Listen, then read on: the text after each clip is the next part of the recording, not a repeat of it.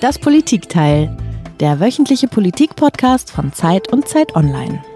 Herzlich willkommen, liebe Hörerinnen und Hörer. Hier ist wieder das Politikteil, der politische Podcast von Zeit und Zeit Online. Und ich bin Tina Hildebrand, ich bin Chefkorrespondentin der Zeit in Berlin. Und ich bin Heinrich Wefing, ich leite das Politikressort der Zeit in Hamburg. Jede Woche sprechen wir in das Politikteil mit einem Gast, eine Stunde lang über ein Thema. Und diese Woche fragen wir, Trump abgewählt, Boris Johnson taumelt, sind die Populisten in der Krise? Ja, Heinrich, im Juli haben Marc und ich schon mal über Großbritannien gesprochen. Damals war das Empire das am schlimmsten von Corona betroffene Land in Europa, außer vielleicht Belgien. Und der Premierminister Boris Johnson saß krank in Quarantäne und die Engländer fragten sich so langsam, ob vielleicht mit ihrem ganzen System irgendwas nicht stimmt. Trotzdem war unser Gast damals total optimistisch, wie es so seine Art ist und fand sogar, es wäre geradezu typisch britisch, dass die Dinge nicht sofort funktionieren und dass der Fail und die Blamage das alles absolut dazugehört. Und heute, ein halbes Jahr später, sitzt Boris Johnson schon zum zweiten Mal in Quarantäne, obwohl er diesmal negativ getestet wurde. Die Corona-Zahlen explodieren von neuem und die Uhr tickt. Ende des Jahres endet die Übergangsfrist für den Brexit. Und geregelt ist nichts. Im Gegenteil, das Land taumelt nun auf einen ungeregelten Brexit zu. Und ausgerechnet jetzt hat Johnson auch noch seinen Chefberater verloren, seinen mythenumwobenen Mastermind. Deshalb sprechen wir heute noch einmal über Großbritannien und wieder mit demselben Gast wie damals, Tina, oder? Genau, wir haben nochmal den Jan eingeladen, Jan Ross, unseren Kollegen, der lange Zeit Zeitkorrespondent in Indien war und unser absoluter Brexit- und Großbritannien-Experte ist. Er hat ein Buch auch geschrieben, das haben wir ähm, damals schon erwähnt, das heißt Porträt eines Störenfrieds und ist ein Porträt von Boris Johnson. Und man muss sagen, Jan, du bist so ein bisschen ein notorischer Johnson-Fan. Mal gucken. Damals meinte Jan, dass Johnson nun seine zweite Chance hätte, dass er aber auch wirklich nur noch diese eine hätte. Also herzlich willkommen, Jan Ross. Hallo. Und wie jeder Gast haben auch Sie, lieber Jan, uns ein Geräusch mitgebracht. Was ist das?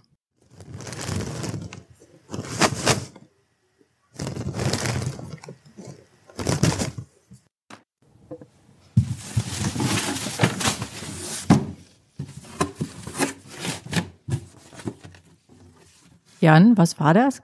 Ja, was ihr da. Nein. Jemand hat seinen. Ja, ratet mal. Jemand hat seinen Keller leergeräumt während Corona. Das kommt der Sache schon ziemlich nahe. Das ist das Geräusch, wie jemand seine Papiere in einen Karton packt.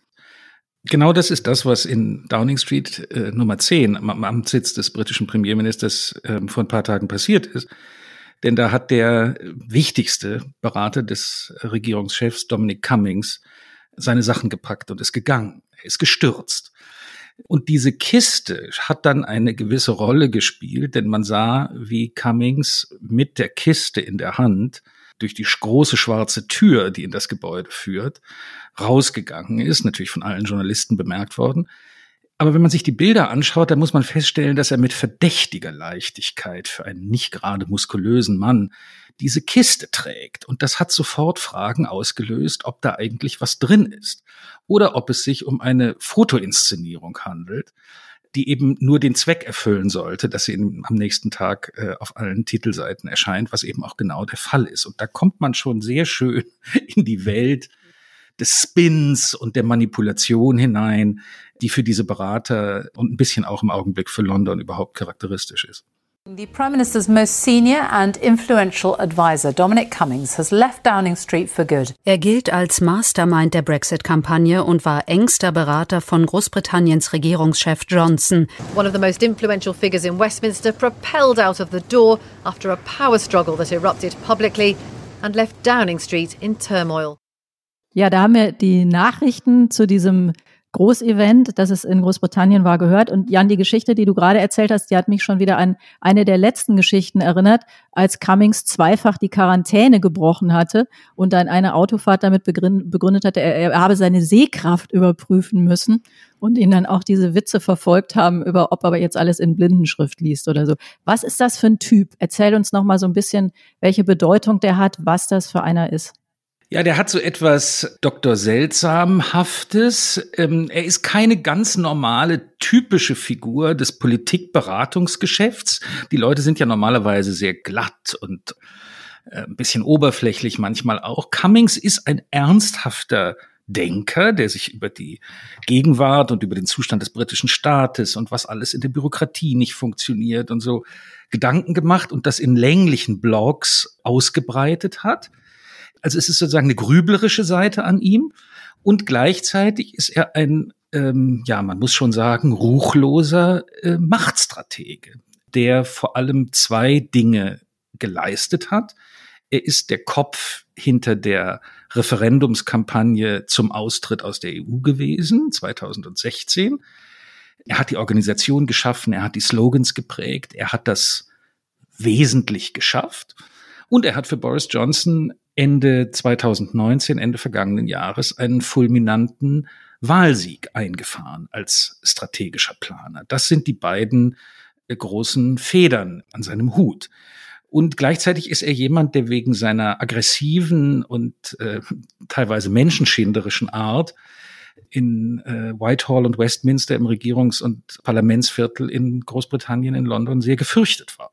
Also eine interessante, ein bisschen sinistre und von den Medien mit endlosen Spekulationen angegangene Figur. Jan, kannst du noch mal ganz kurz sagen, woher kommt der? Ist es ein Wissenschaftler? Ähm, ist das irgendwie einer aus dem politischen Betrieb? Ist das ein Quereinsteiger? Wie alt ist der? Kannst du vielleicht noch mal ganz kurz so ein bisschen uns den Typen ausmalen? Er hat sein gesamtes aktives Leben im Umfeld politischer Kampagnen verbracht zunächst bekannt geworden, aber eigentlich auch noch nicht sehr bekannt geworden, ist er mit äh, einer Kampagne, die das britische Pfund beizubehalten und nicht den Euro einzuführen. Man muss sich daran erinnern, dass äh, in den Ende der 90er Jahre und den frühen 2000er Jahren Tony Blair, der damalige Regierungschef, ja so ein bisschen mit der Idee umging, ob Großbritannien sich vielleicht dem Euro anschließen könnte. Da ist Cummings damals einer derjenigen gewesen, die den Widerstand dagegen organisiert haben.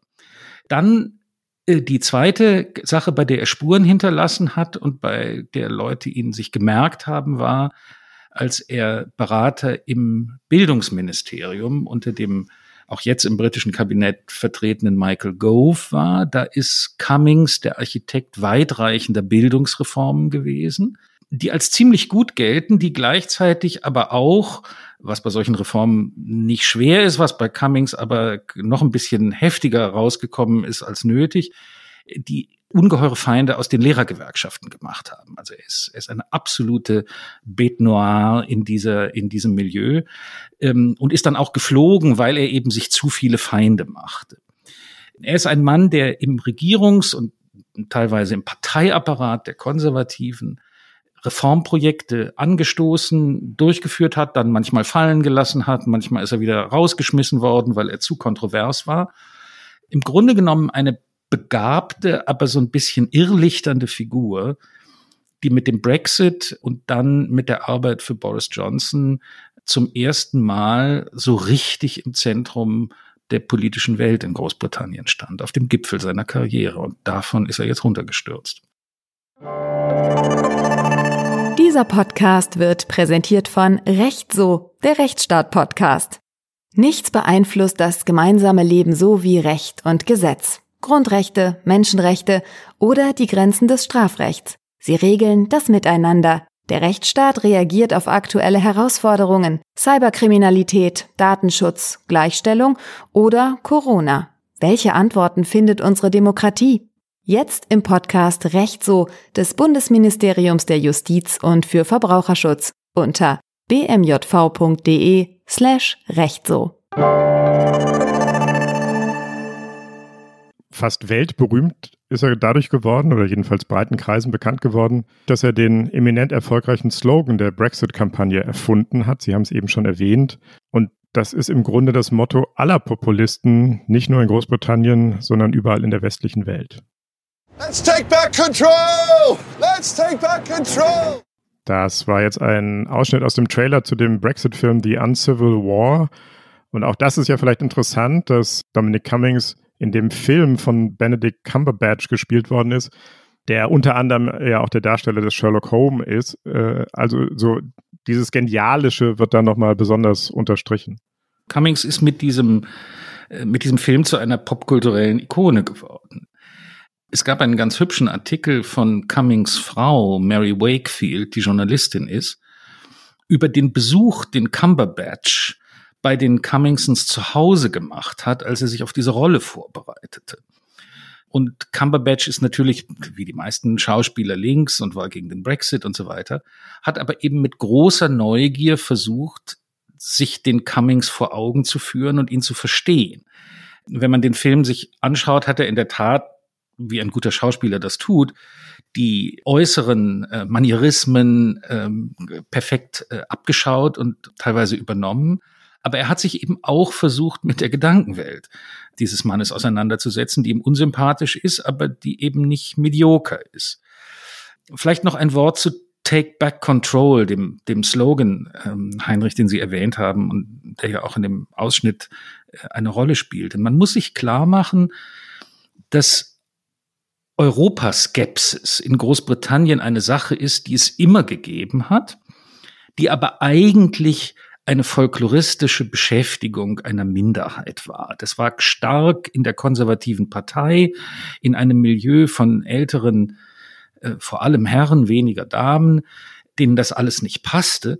Aber es war alles andere als eine politische Massenbewegung. Es spielte im Grunde genommen für die meisten Briten bei der Vorstellung, was sind ihre politischen Prioritäten, keine große Rolle. Und das Genie von Cummings war, dass er es mit diesem Slogan Take Back Control worunter die Leute vor allem verstanden haben, gib uns die Herrschaft über die Einwanderungspolitik zurück, dass wir das wieder national regeln können und nicht Personenfreizügigkeit innerhalb der EU gewähren müssen. Mit diesem Slogan hat er es geschafft, dieses eigentlich etwas äh, abgestandene Thema Europa zu politisieren und zu popularisieren. Und das war in der Tat der Grund dafür, dass dieses Referendum erfolgreich geworden ist.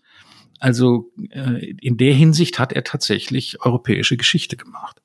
Und sind das Überzeugungen von Cummings selbst? Ist er sozusagen? Ja, das ist, das ist offenkundig eine Überzeugung von Cummings selbst. Wobei seine Motivation, glaube ich, das ist ein bisschen Spekulation, aber glaube ich begründete Spekulation, wobei seine Motivation etwas anders ist als bei den üblichen Souveränitätsnostalgikern. Es ist ja so, dass es eine eine traditionelle Ablehnung Europas gibt, weil man eben möchte, dass der Nationalstaat das Heft in der Hand behält.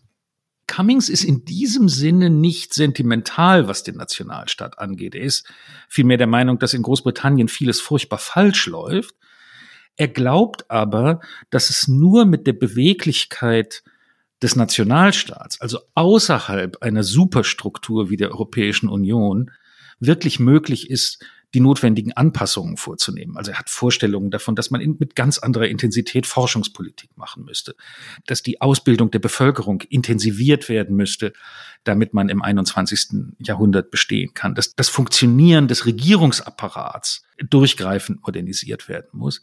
Alles Ideen progressiver Art, wenn man so will, also jedenfalls Modernisierungsideen, aber solche, von denen die Grundannahme immer ist, das können wir nur machen, wenn wir dafür ein demokratisches Mandat bei uns kriegen. Das wird nie möglich sein, wenn das im Geleitzug einer supranationalen äh, Vereinigung wie der EU geschehen muss. Du hast ja beschrieben, dass das ein etwas irrlichternder Typ ist, zwischen mhm. Genie und Wahnsinn so ein bisschen und dass er auch schon mhm. mehrfach rausgeflogen ist. Und das Thema gab es ja auch, nachdem er im Anfang der Corona-Krise mal diese Quarantäne da gebrochen hatte und aufs Land gefahren war. Da ist er aber geblieben. Warum musste er denn jetzt gehen? Ja, das ist eine sehr interessante Frage, warum nicht schon damals ähm, rausgeflogen ist, denn es war eine große Peinlichkeit, dass der führende ähm, Stratege der Regierung mindestens im Verdacht steht. Er hat natürlich dann Interpretationen äh, gefunden, äh, die ihn, die ihn sein Verhalten rechtfertigen sollten, aber mindestens im begründeten Verdacht steht, die Regeln gebrochen zu haben. Was ihm jetzt politisch das Genick gebrochen hat, ist eine schwer überschaubare Palastintrige gewesen, deren Kern aber darin besteht, dass er sich mit zu vielen einflussreichen Leuten in der Regierungszentrale verdorben hatte, unter anderem mit der Lebensgefährtin des Premierministers. Es sind mehrere Frauen gewesen, wenn man den Berichten glauben darf, die den Aufstand gegen Cummings angeführt haben. Einmal Carrie Simmons, die Verlobte des Premiers, ähm, dann äh, Allegra Stratton, die die neue Pressesprecherin der Regierung ist. Es wird noch eine, eine dritte Frau genannt, die die, die Policy Unit, also den politischen Planungsstab dort leitet. Wie immer kann man hinterher schwer sagen, äh, was die Motive gewesen sind. Ähm, ihm wird dramatisches Machotum äh, vorgeworfen, äh, was man sofort glaubt, was vielleicht allerdings nicht der Hauptgrund gewesen sein mag, dass er ein ähm, ein schwieriger äh, Chef ist, äh, ist auch völlig klar. Es ist aber eben so, dass er plötzlich auf eine Macht gestoßen ist. Und da spielt die Tatsache, dass die Freundin des Premierministers gegen ihn war, offenbar eine gewisse Rolle. Er ist auf eine Macht gestoßen, die äh, stärker war als er. Es geht dabei auch um politische Inhalte. Cummings, ihr habt das erwähnt, steht für einen im weitesten Sinne populistischen Kurs. Wir können noch ein bisschen sicher näher darüber reden, was das, was das bedeutet. Seine Gegner möchten einen freundlich, einen Konservativismus mit freundlicherem Gesicht, eine weniger aggressive Variante von Politik, einen kooperativeren Umgang mit der Presse, eine stärkere Akzentuierung von Themen äh, wie der Umwelt. Und dem stand er im Wege oder äh, dem schien er im Wege zu stehen. Und das waren die inhaltlichen Konflikte, die zu seinem Sturz geführt haben. Jetzt haben Sie ganz viele Frauen erwähnt, an denen dieser geniale hm. Machtmann gescheitert ist. Überhaupt nicht erwähnt haben Sie den Premierminister selbst. Also, wenn Boris Johnson weiter zu Dominic Cummings gestanden hätte, Hätte er dann bleiben können oder hat sich Boris Johnson seiner Freundin, seiner Verlobten gebeugt? Im Ernst, wie viel Cummings steckt in Boris Johnson und wie geht es jetzt für Johnson weiter ohne Cummings? Also die Frage, Heinrich, die Sie stellen, ist, ist natürlich in der Tat absolut zentral. Es ist mir auch in den letzten Tagen so gegangen, wenn man diese ganzen, es ist unendlich viel natürlich in den britischen Medien darüber gesagt und geschrieben worden in den letzten Tagen. Der Premierminister selbst ist eine eigentümliche Leerstelle in alledem. Und das weist auf etwas hin, was in der Tat zu den fundamentalen Schwächen von Boris Johnson gehört. Er hat keine sehr starken Überzeugungen. Und dieses Phänomen, dass er, ähm, dass er das glaubt und für richtig hält, was ihm zuletzt überzeugend dargelegt worden ist, ähm, das ist natürlich ein, ein großes Problem für einen Regierungschef. Cummings war jemand, der dem zum Chaotismus neigenden Johnson Struktur gegeben hat ähm, und Strategie gegeben hat und bis zu einem gewissen Grade auch eine Ideologie gegeben hat, an der ist viel auszusetzen. Ähm, viele haben sie nicht gemocht und es gab auch Gründe, sie nicht zu mögen. Aber die Frage, ob Johnson ohne dieses Korsett imstande ist, zu regieren oder ob er quasi mehlsackartig in sich zusammenfällt, das ist eine ernste Frage. Und viele Leute, die jetzt über den Abgang von Cummings äh, jubeln, weil er ihnen auf die Füße getreten ist, weil er sie schlecht behandelt hat, er hat die Parlamentsfraktion ignoriert, er hat die Beamten äh, malträtiert, lauter Leute, die jetzt einen Seufzer der Erleichterung ausstoßen. Ich frage mich ein bisschen, wie das sein wird, wenn in einem Vierteljahr oder in einem halben Jahr deutlich wird, dass die, die Richtung, die Cummings der Regierung gegeben hat, möglicherweise nicht durch eine andere Richtung ersetzt ist, sondern durch Anarchie. Jan, der Cummings ist jetzt weg, er ist jetzt Geschichte in gewisser Weise, aber bis jetzt war er ja da und hat der Regierung diese Richtung gegeben. Und ich erinnere mich, dass du im Sommer eigentlich ganz optimistisch warst, dass Johnson die Kurve kriegt und dass Corona, diese Riesenherausforderung und auch gerade diese Erfahrung des ersten Scheiterns, des ersten Fails, ihm jetzt die Chance gibt, sich neu zu erfinden und seriös zu werden. Warum hat das nicht geklappt? Da war ja Cummings noch mit da, der Richtunggeber bin so ein bisschen unsicher, ob ich diese, äh, diese Einschätzung teilen würde. Also erstens ist ja Corona noch nicht vorbei. Was Corona selbst angeht, kann ich nicht erkennen, dass die britische ähm, Situation im Augenblick so viel schlechter wäre als anderswo. Immerhin gibt es in Großbritannien keine Demonstrationen gegen die Corona-Politik, die mit Wasserwerfern auseinandergejagt werden, wie wir das gerade in Deutschland erlebt haben das Handling der Krise ist so wie in anderen Ländern auch. Man probiert was aus, es klappt oder es klappt nicht so recht. Ähm, da sehe ich im Augenblick keinen großen Unterschied. Eine normale Post-Corona-Politik ähm, ist natürlich in der Tat noch überhaupt nicht erreicht, gilt aber auch für alle Länder im Augenblick. Der Hauptunterschied oder die, das Hauptproblem in Großbritannien ist der Chaotismus in der Regierungszentrale und in der Regierung. Und die Hauptschwäche von Johnson ist, dass er in der Tat kein Manager ist. In dieser Hinsicht hat Cummings in der Zeit, in der er da war, wirklich etwas geleistet. Er hat nämlich ein Konzept, ein langfristiges Konzept für die Regionalentwicklung Großbritanniens gehabt. Er hat gewusst und gesehen, dass es nicht so weitergeht mit einem reichen London und einem reichen Süden und einem so in postindustrieller Verelendung dahin dümpelnden äh, Norden.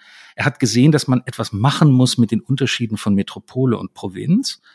Und die Strategie der Regierung für die nächste Zeit ist, den Norden aufzuwerten mit Infrastruktur, mit Maßnahmen für die Berufsbildung, mit der Verlagerung von Behörden dorthin, mit vielen Maßnahmen, die diese Ungleichheit, die im Lande herrscht, bekämpfen sollen. Und das ist, glaube ich, nach wie vor das richtige Konzept für eine britische Regierung und für diese britische Regierung.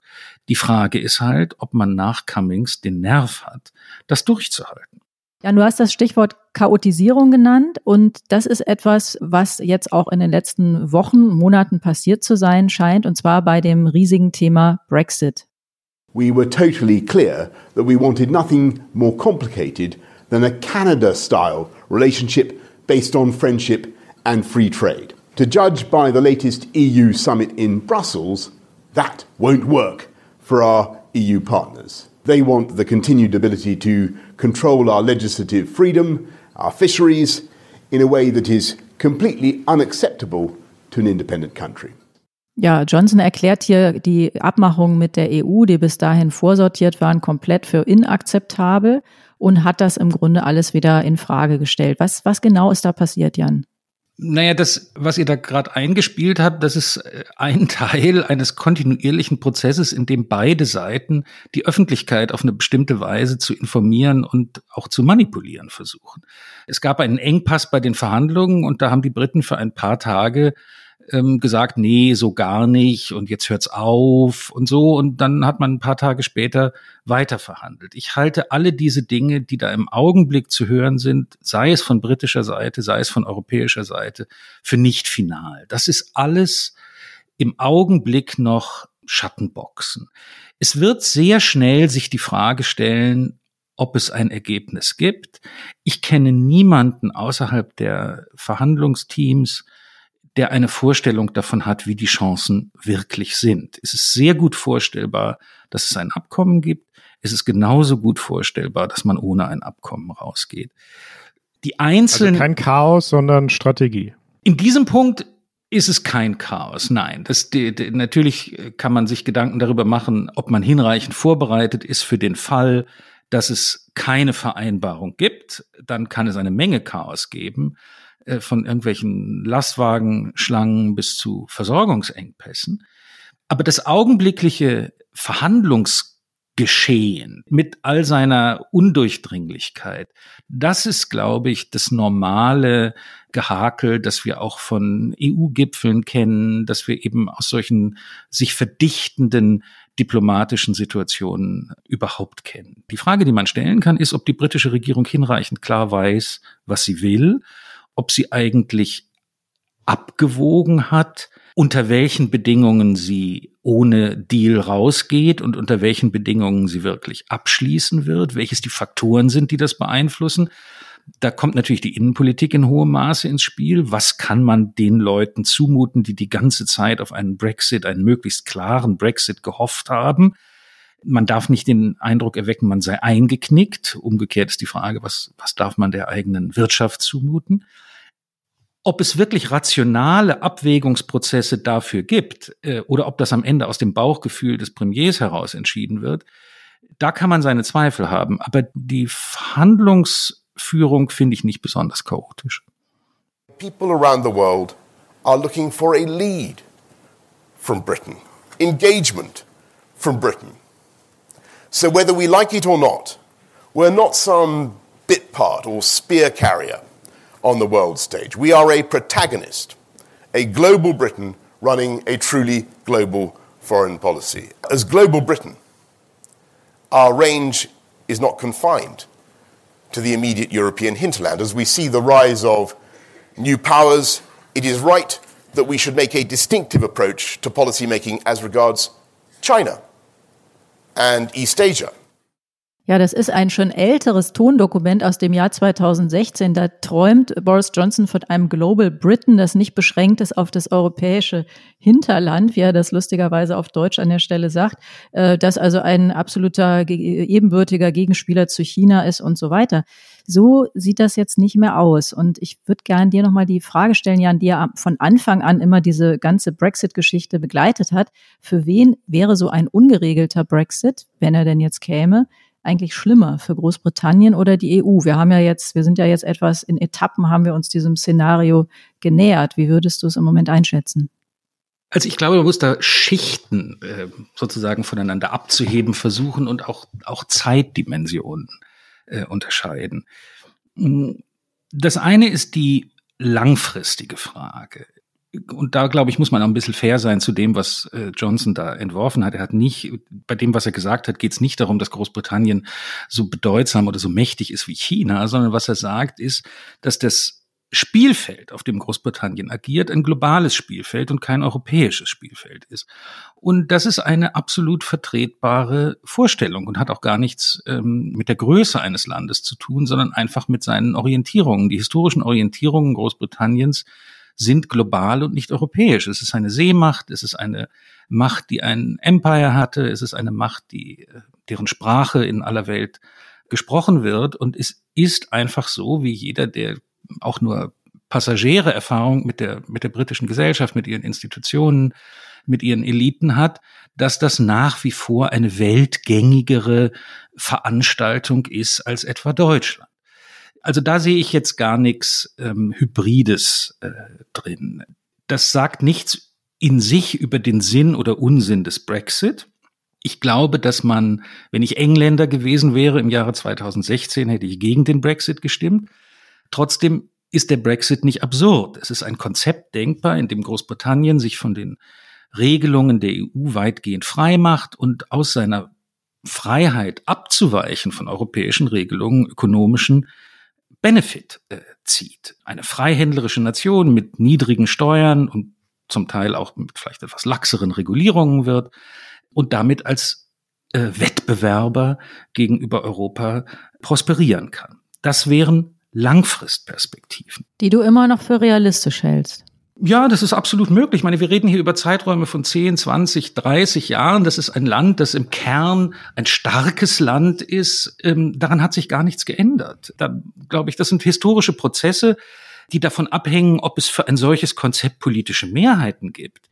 Das ist ja gar nicht selbstverständlich. Es kann ja sein, dass die Briten mehrheitlich das Gefühl haben, dass sie viel sozialdemokratischer und wohlfahrtsstaatlicher, viel näher an den sozialen Konventionen des europäischen Kontinents bleiben möchten, dann wäre diese quasi freihändlerisch hyperliberale Zukunft, die ich da gerade skizziert habe, nicht möglich, aber nicht deshalb nicht möglich, weil sie in sich absurd wäre, sondern weil es dafür keine politischen Mehrheiten gibt. Dann wird es ein Labour Großbritannien geben, das viel ähnlicher den kontinentalen Staaten ist. Das sind alles politische Entscheidungen der Zukunft, gar nichts Verrücktes daran und wird man alles sehen. Die andere Frage ist, was passiert jetzt kurzfristig mit der Vereinbarung mit der EU? Und da wäre es natürlich so, dass ein äh, No-Deal-Szenario, also es wird nichts Substanzielles zwischen der EU und Großbritannien vereinbart, schädlich wäre. Und zwar nicht nur in äh, ökonomischer Hinsicht, das glaube ich wiederum äh, wäre so eine Holperei, mit der man schon fertig wird, sondern viel wichtiger in atmosphärischer und geopolitischer Hinsicht. Ein solches Szenario würde die Gefahr bedingen, dass zwischen Europa und Großbritannien enorm viel böses Blut entsteht. Dass man hinterher einander so wenig leiden kann, dass man bei großen Fragen, Verhältnis zu China, Verhältnis zu Russland, Zukunft der NATO, Verhältnis zu den USA, lauter Dinge, die extrem wichtig sind, nicht mehr vernünftig miteinander kooperieren kann. Und das wäre ein großer Schaden. Da scheint mir die eigentliche Gefahr der äh, No-Deal-Option zu liegen. Gar nicht so sehr im ökonomischen, das temporär wäre, sondern in der Frage, was heißt das eigentlich politisch für das extrem wichtige Verhältnis, für beide Seiten extrem wichtige Verhältnis zwischen Großbritannien und Kontinentaleuropa. Jan, die Frage von Tina war ja eben auch, für wen ist das schlimmer, für Großbritannien oder die EU, so ein äh, ungeregelter Austritt? Und nachdem, was Sie gerade gesagt haben, über dieses weltläufige, weltoffene, den, den weiten globalen Horizont, ähm, der die Briten auszeichnet oder jedenfalls die britischen Eliten, gerade das wäre ja womöglich ein großer Verlust für ähm, Europa und die EU, wenn dieser weite Blick in Europa fehlen würde. Ja, ich glaube, das wäre ein großer Verlust. Ähm, Oder es wird ein Verlust sein, weil der Austritt ja kommt. Ähm, ich sehe es so. Allerdings will ich auch nicht verheimlichen, dass auch das natürlich eine Frage politischer Einschätzungen ist. Man kann auch der Meinung sein, dass es Europa besser täte, sich ein bisschen nach innen zu konzentrieren, ein bisschen protektionistischer zu werden, industriepolitisch seine eigenen Champions auszubrüten. Ähm, das wäre so eine mehr französische äh, Variante, Europa zu verstehen. Dabei stört Großbritannien dann. Also es geht einfach um rivalisierende Vorstellungen davon, wie man sich europäische Politik vorstellt. Wenn man Europa gerne ein bisschen offener nach außen hat, dann ist es schlecht, wenn die Briten nicht mehr dabei sind. Wenn man das Gefühl hat, wir müssen jetzt in eine Phase der Konsolidierung eintreten, wo wir auch stärker harmonisieren müssen, wo wir stärker integrieren müssen, wo die Fliehkräfte schon zu groß geworden sind und wir im Gegenteil mehr etwas für den, für den Zusammenhalt tun müssen, dann ist es ein Vorteil für die Europäer, dass die Briten nicht mehr dabei sind. Das sind politische Optionen. Ich habe dazu meine Meinung, aber ich würde nicht sagen, äh, dass man es nicht auch anders gut begründen könnte. Aber ich glaube, diese Freiheit, diese Entspanntheit, sich einfach mal anzuschauen, was sind die Varianten, die sich jetzt ergeben und nicht sozusagen sich gegenseitig so nickelig äh, anzuzinken. Das ist, glaube ich, der Punkt, den wir erreichen müssten und der so in dieser ganzen Brexit-Diskussion für meinen Geschmack immer so ein bisschen fehlt.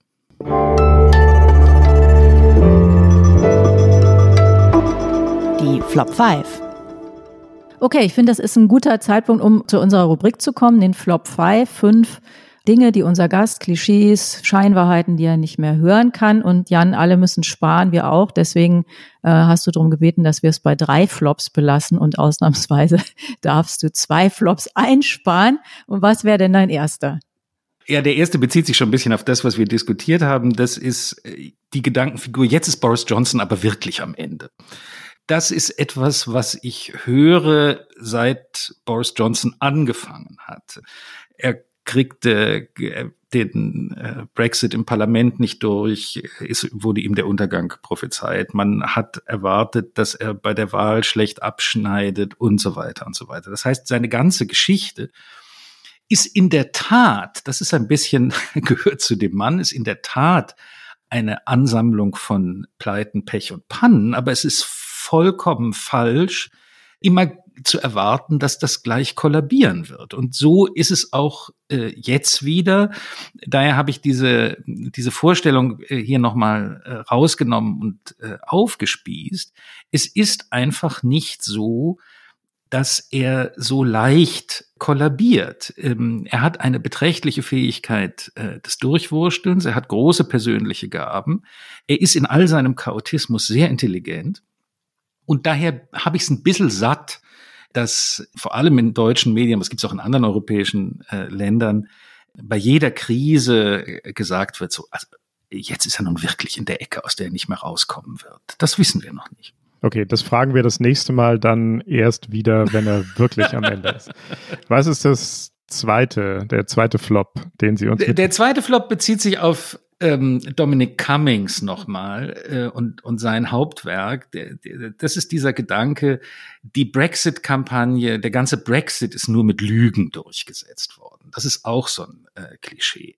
In der Brexit-Kampagne haben beide Seiten es mit der Wahrheit nicht besonders genau genommen. Es stimmt, dass die Leaver unrealistische Versprechungen gemacht haben über das, was man beim Austritt aus der EU einsparen werde und was man dann irgendwie in das Gesundheitssystem, in den in Großbritannien ja geradezu kultisch äh, verehrten National Health Service investieren könne.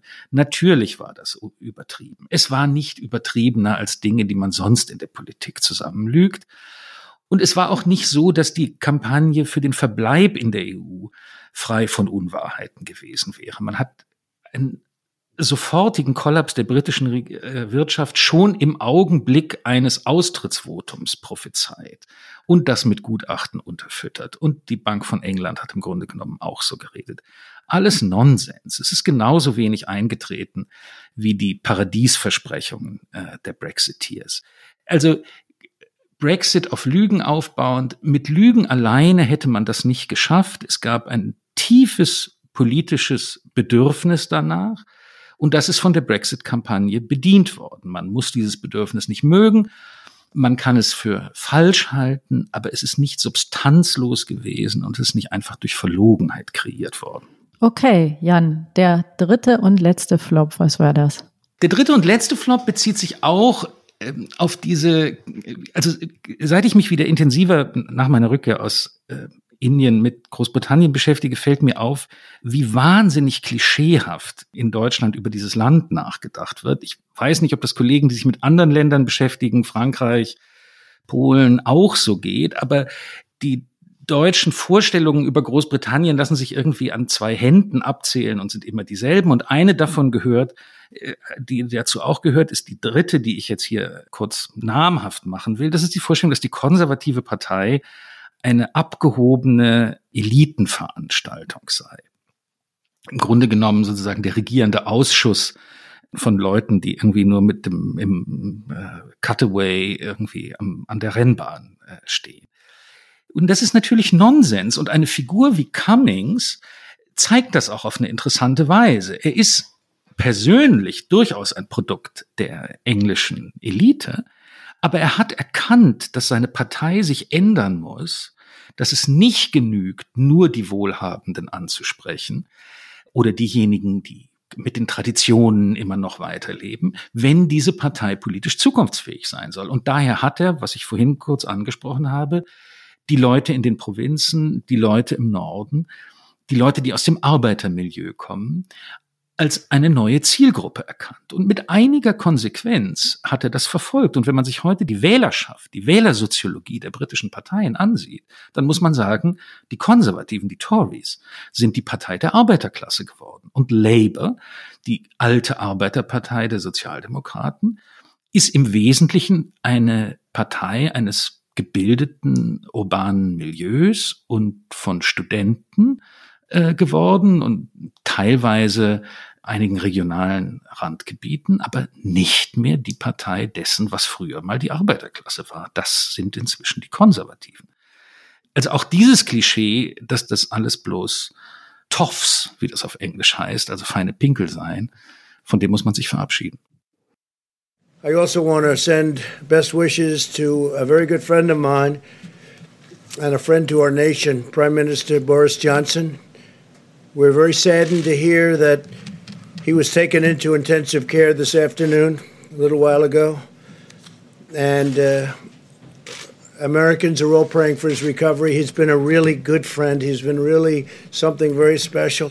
Ja, das war ähm, der noch amtierende amerikanische Präsident Donald Trump, ähm, der seine Genesungswünsche schickt an Boris Johnson, als der vor einer ganzen Weile mit Covid auf die Intensivstation kam. Jan, ich würde diesen Zusammenhang zwischen Trump und Johnson gerne vielleicht als nächstes nochmal ein bisschen besprechen. Es ist nur ein zeitlicher Zufall, dass äh, Dominic Cummings Rücktritt mit der Wahlniederlage von Donald Trump zusammenfällt.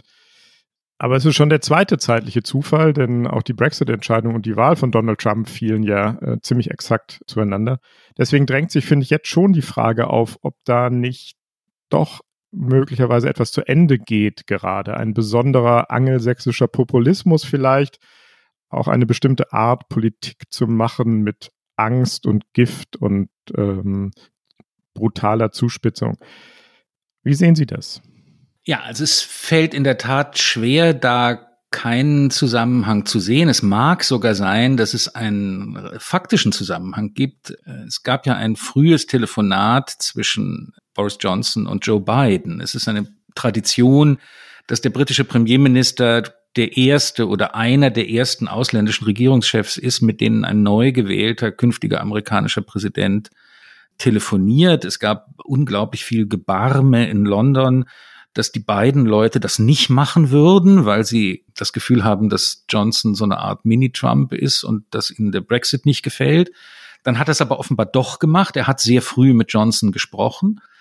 Manche Leute vermuten, dass auch dieses Gespräch und die Aussicht, ein anderes Amerika als Partner zu haben, ein, ein eher äh, liberaleres Amerika als Partner zu haben, bei Johnson dazu beigetragen, zu der inneren Bereitschaft beigetragen hat, sagen wir es mal so, seinen äh, feuerköpfigen populistischen Berater Cummings äh, rauszuschmeißen. Also es mag sogar einen faktischen Zusammenhang, in welcher Form auch immer, äh, geben. Sie werden jedenfalls bei Cummings Verteidigern, wenn Sie auf den auf irgendwelchen konservativen Websites Leute finden, die den Sturz von Cummings furchtbar finden, dann werden sie öfters darauf treffen, dass da steht, naja, das hat der Biden dem Johnson eingeredet, dass man das so machen muss. Ne? So wird es nicht gewesen sein, aber den Zusammenhang mag es schon geben. Es gab ja auch die ähm, jetzt die Einschätzung, dass im Grunde diese Idee, die Johnson vielleicht gehabt hat, er macht dann irgendwelche tollen Abkommen mit den USA als Alternative zur äh, Vereinbarung mit der EU, dass das jetzt abgeschnitten ist. Andererseits sagen immer viele, ähm, auch wenn Trump irgendwie ein sehr spezieller Typ war, werden sich einige Dinge gar nicht grundsätzlich ändern mit seinem Nachfolger Biden. Wie siehst du das? Ist das auch ein Teil, dass ähm, Johnson erkannt hat, er hat da in, in, dem, in dem großen Spiel ein, ja, ein Hütchen verloren und da ist jetzt eine Option weggebröckelt oder spielt das gar nicht so eine große Rolle? Also ich glaube, dass die Hoffnungen auf Trump in dieser Hinsicht immer illusorisch waren, wenn man sie gehegt hat, weil Trump natürlich bei aller Sympathie, äh, die er da in dem von euch eingespielten Clip geäußert hat, im Grunde genommen ein reiner Personalegoist mit einem dünn aufgelegten äh, Nationalegoismus ist. Also der hätte den Engländern nichts geschenkt.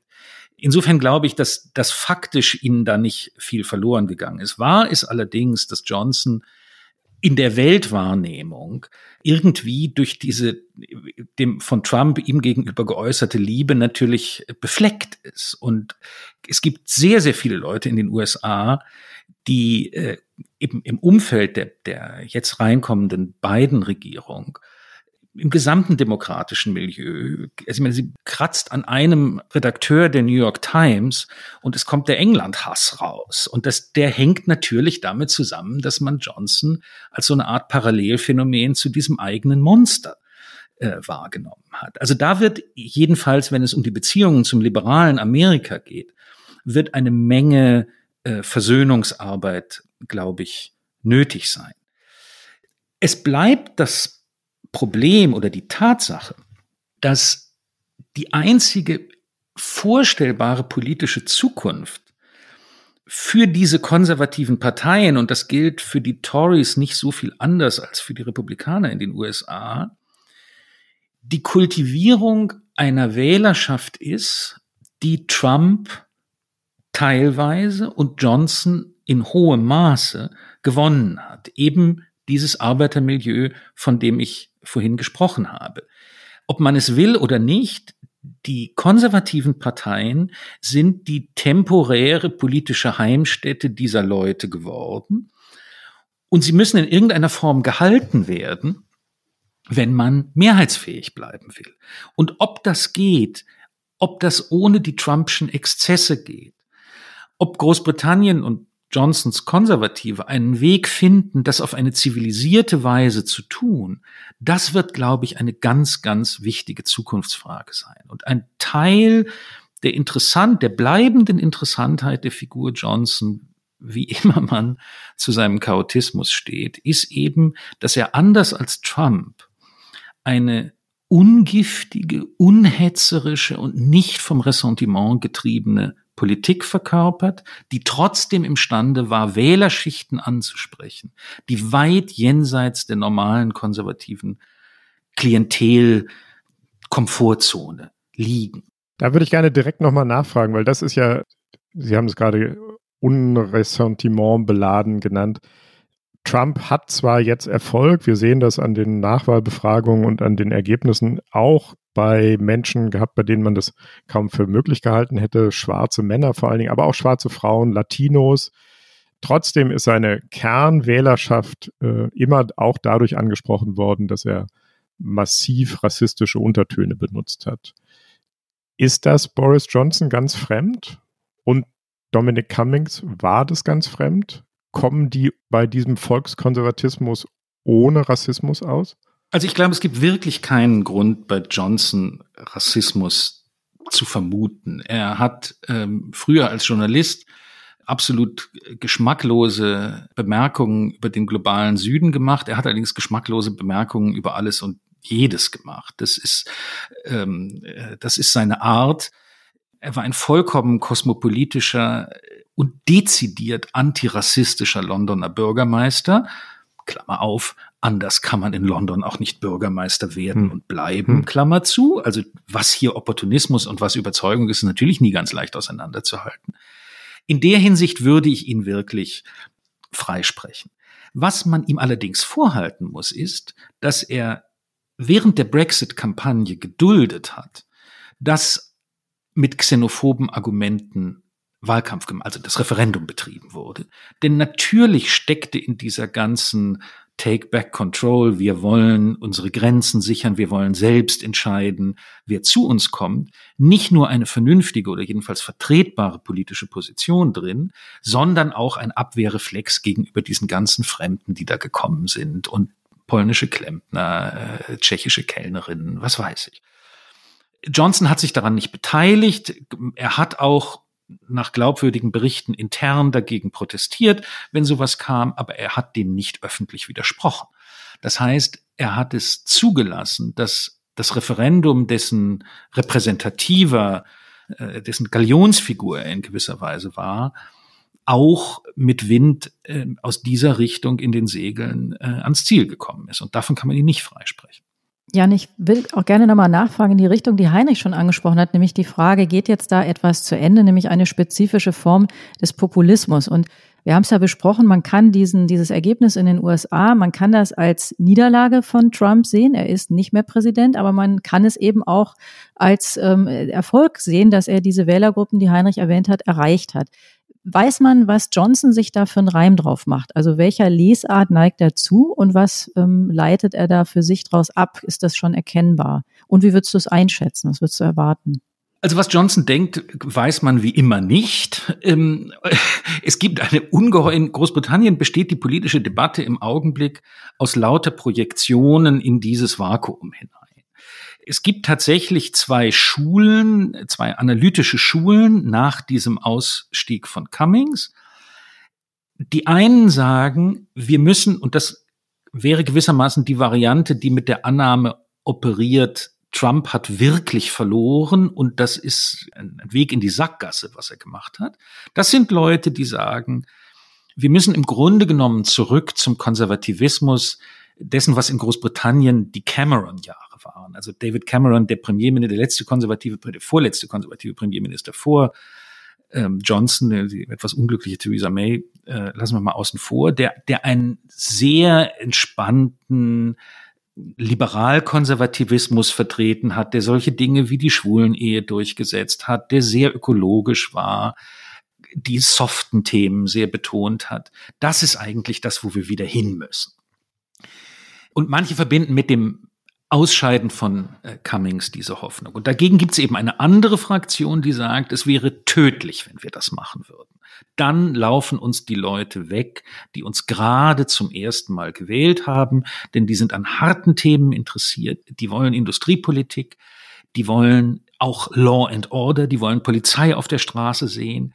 Und wenn wir denen jetzt kommen mit, mit einem ähm, mit einer Agenda, die im Wesentlichen daraus besteht, dass bis 2030 keine Verbrennungsmotoren mehr zugelassen werden sollen und die Robben geschützt werden, dann, dann ist Sense.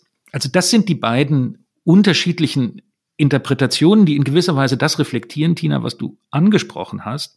Was bedeutet eigentlich das, was wir da im Augenblick erleben? Erleben wir die Stärke des Populismus oder erleben wir, ähm, erleben wir sein Ende? Was ich für Großbritannien sagen würde, ist, ich weiß nicht, wie dieser Kampf ausgehen wird. Im Augenblick geht Johnson sehr stark in diese ökologische, sozusagen eher so ein bisschen linksliberale äh, Richtung. Er hat allerdings auch äh, einen Punkt daraus gemacht, dass er sich eigens zusammengeschaltet hat, jetzt äh, aus der Quarantäne, mit den konservativen Parlamentsabgeordneten aus dem Norden, die eben dieses, äh, diese Arbeiter Wahlkreise repräsentieren und denen versichert hat, äh, dass man nicht aufhören wird, sich um diese Agenda zu kümmern, dass man weiterhin viel Geld dafür ausgeben wird, diese strukturschwachen Regionen aufzubauen und auch deren, da kommt das Populismusproblem, auch deren Werte zu respektieren. Es gibt ja in Großbritannien eine relativ starke Debatte über die nationale Vergangenheit und das nationale Erbe, ein bisschen angestoßen von Black Lives Matter. Wie stehen wir eigentlich zur Vergangenheit des Empire? Wie stark sollen wir uns da selbst geißeln? Oder sollen wir sagen, dass wir eben auch große Sachen geschafft haben in dieser Zeit? Und dieses mehr traditionelle konservative Milieu möchte da eben nicht zu viele politisch korrekte Selbstgeißelung haben.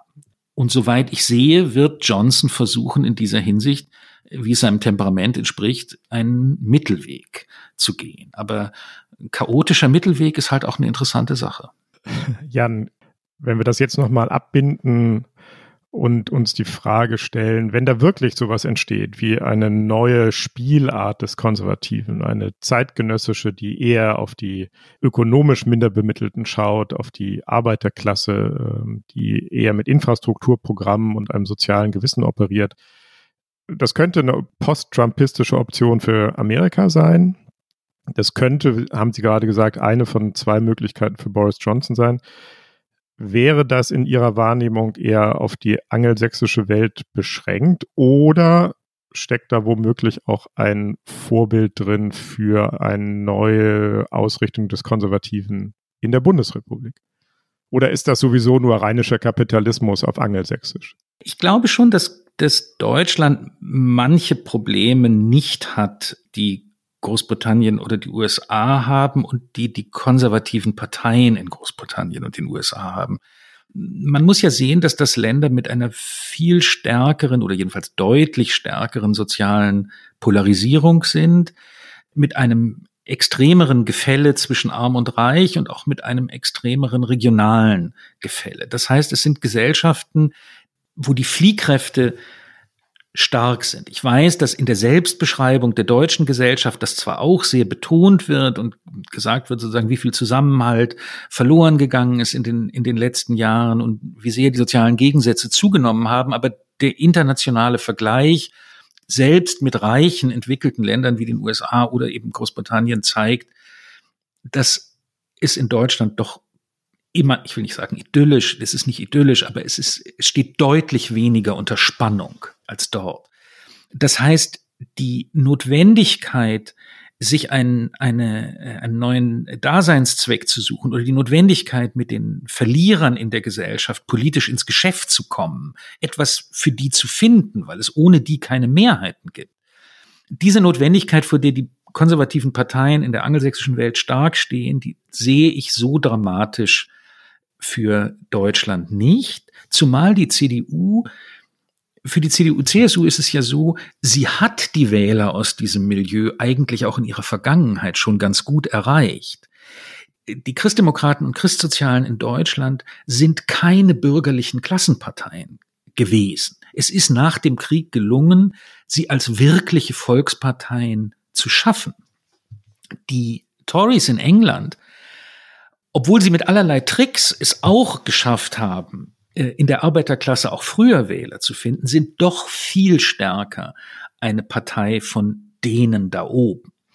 Insofern glaube ich, dass der Druck, unter dem die konservativen Christdemokraten und Christsozialen in Deutschland stehen, so stark nicht ist. Ich glaube auch, dass die Kulturkampf Themen, die vor allem in den USA, aber durch den Brexit auch in Großbritannien in letzter Zeit so stark geworden sind, bei uns immer noch erst in Grenzen verfangen. Natürlich 2015 die Einwanderungskrise hat sowas auch bei uns produziert, dass es plötzlich nicht mehr um sozialökonomische Verteilung ging wie früher, sondern plötzlich um so quasi weltanschauliche Fragen, wie offen wollen wir sein oder geschlossen, was ist uns der Nationalstaat noch wert und solche Dinge.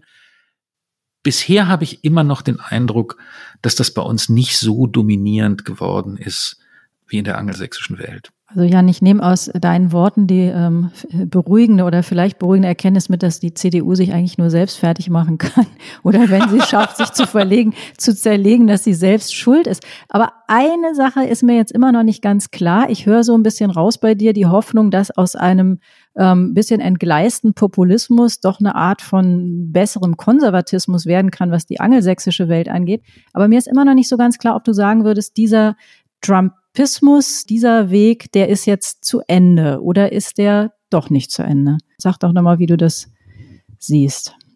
Ich glaube, naja, da kommen natürlich jetzt doch auch irgendwie Wertentscheidungen ins Spiel. Ich, natürlich kann ich nicht zuversichtlich sagen, dass der Trumpismus zu Ende ist. Es ist natürlich vorstellbar, dass jemand mit Trumpscher Demagogie oder noch gesteigerter Trumpscher Demagogie politische Erfolge erzielt. Auch in Zukunft, dass ein Hyper-Trump im Jahre 2024 oder 2028 oder wann auch immer amerikanischer Präsident wird. Das wäre aber keine Politik, die man in irgendeinem Sinne noch als konservativ bezeichnen könnte oder als bürgerlich oder ähm, für die man äh, ein moralisches Verständnis haben könnte. Und meine Frage ist schon, wie, wie sehen politische Optionen für bürgerliche Parteien aus, die in diesen Sumpf nicht gehen? Und bei allen Schwächen sehe ich bei Johnson und dem, wofür er steht, diesen Versuch und nach wie vor die Fähigkeit, gewisse Grenzen des Anstandes nicht zu überschreiten. Man muss nicht die Sorge haben, dass die konservative Partei in Großbritannien so sehr ihren moralischen Kompass verliert, wie die Republikaner in den USA ihn teilweise verloren haben und, wenn sie es falsch machen, endgültig verlieren werden. Das ist bisher in Großbritannien nicht passiert. Und ich habe keinen Anlass für die Vermutung, dass es passieren könnte. Im Gegenteil, der Abschied von Cummings zeigt, dass die Sicherungen relativ stark sind. Es garantiert nicht den politischen Erfolg von Johnson nach dem Abschied von Cummings, aber die moralische Kompromittierung ist bisher ausgeblieben. Das ist nur das, was ich meine. Ich will nicht sagen, dass der Trumpismus ausgeschlossen ist in Zukunft, aber es sind Varianten denkbar, in denen man einen Teil dieser populistischen Energien aufnimmt und integriert, ohne das sich dem schweinösen Element auszuliefern. So, Tina, ich glaube, jetzt hast du die Antwort auf deine Frage. Sieht und das Jan, schweinöse Element habe ich noch bekommen. Das finde ich super. Also das schweinöse Element und du hast die Antwort auf deine Frage, ob Jan Ross weiter bei seinem durchaus abgewogenen, aber nicht ganz unpositiven Urteil über Boris Johnson bleibt. Äh, ich würde sagen, ja, er bleibt dabei. Nee, ihr wart ja so nett, ihr wart ja so nett, mein Buch zu erwähnen. Ich glaube, jeder, der es liest, wird sehen, dass ich alles andere als ein unkritisches Verhältnis zu dem Mann habe. Absolut. Es ist allerdings auch so, dass ich keine, wenn man mit einem, an einem Buch schreibt, verbringt man ja viel Zeit mit seinem Gegenstand auf eine sozusagen imaginäre Weise ich habe keinen Augenblick dieser Zeit, die ich mit dem Gegenstand verbracht habe, bereut. Und ich bin mir nicht sicher, ob das bei vielen Politikern, über die ich hätte schreiben können, der Fall gewesen wäre. Also Sie hatten eine gute Zeit mit äh, Boris Johnson so beim Schreiben. Super. Wir hatten eine schöne Zeit mit Ihnen. Die Stunde ist rum. Das Politikteil ist wieder zu Ende. Das war's. Das Politikteil, der politische Podcast von Zeit und Zeit Online. Diese Woche mit Jan Ross, Boris Johnson und ein kleines bisschen Donald Trump. Ja, liebe Hörerinnen und Hörer, wie immer können Sie uns auch gerne schreiben, uns schimpfen, loben, Anregungen schicken. Und das alles können Sie machen unter unserer Mailadresse, die lautet daspolitikteil.zeit.de. Und wir bedanken uns wie immer bei den Pool Artists unserer Produktionsfirma, bei Lena von Holt, die uns so toll bei der Recherche unterstützt. Und vielen Dank natürlich auch an Pia Rauschenberger. Und natürlich bei dir, lieber Jan, dass du jetzt zum zweiten Mal, ich glaube, du bist jetzt der Erste, der zum zweiten Mal da war. und damit stellt sich äh, natürlich die Frage, ob du auch die ähm, berühmte Politikteiltasse zum zweiten Mal bekommst oder vielleicht werden wir wenn wir für dich dann was anderes überlegen. Also ich würde sie schon zum zweiten Mal nehmen, wenn ich das mal sagen darf. Okay, äh. dann, dann bekommst du sie auch und wer sie zum ersten Mal bekommen möchte, kann sie auch bekommen auf unserer Seite, auf der Seite von Zeit Online. Da kann man die nämlich bestellen. Und nächste Woche hören Sie hier wieder unsere Kollegen Iliana Grabitz und Marc Brost. Dann mit der nächsten Folge von Das Politikteil, dem politischen Podcast von Zeit und Zeit Online. Und bis dahin können Sie einen oder gleich mehrere der vielen, vielen tollen Zeit-Podcasts hören. Was jetzt? Alles gesagt. Oder natürlich das weltberühmte Zeitverbrechen. Ja, sag mal, für mich ist jetzt eigentlich nur noch eine Frage offen, nämlich, warum sieht's ihr euch eigentlich immer noch? Ihr kennt euch doch ewig. Ja, das stimmt. Jan ist tatsächlich der einzige Kollege im Politikressort der Zeit, mit dem ich mich nicht duze, obwohl wir uns seit mehr als 20 Jahren, ich glaube fast 25 Jahre kennen. Wir haben beide im Feuilleton der FAZ unter Frank Schirmacher gearbeitet. Ja, dann seid ihr ja an Verrückte gewöhnt. Das ist wahr, oder Jan? Darüber machen ja. wir mal eine Solo-Sendung des Politikteils. Ja. Äh, das hätte auch Frank Schirmacher sehr gefreut, wenn wir beide ihm lange ja. nach seinem Tod eine Sendung widmen.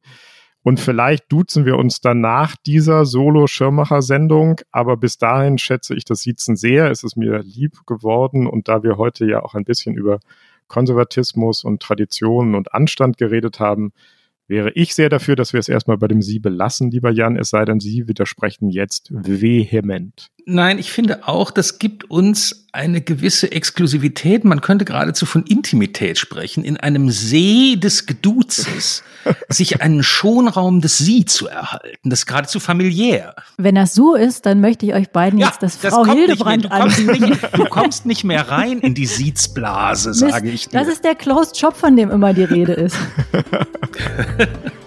In diesem Bunde gibt es keinen Dritten und auch leider keine Dritte, liebe Tina. Ich klag mich immer. da rein.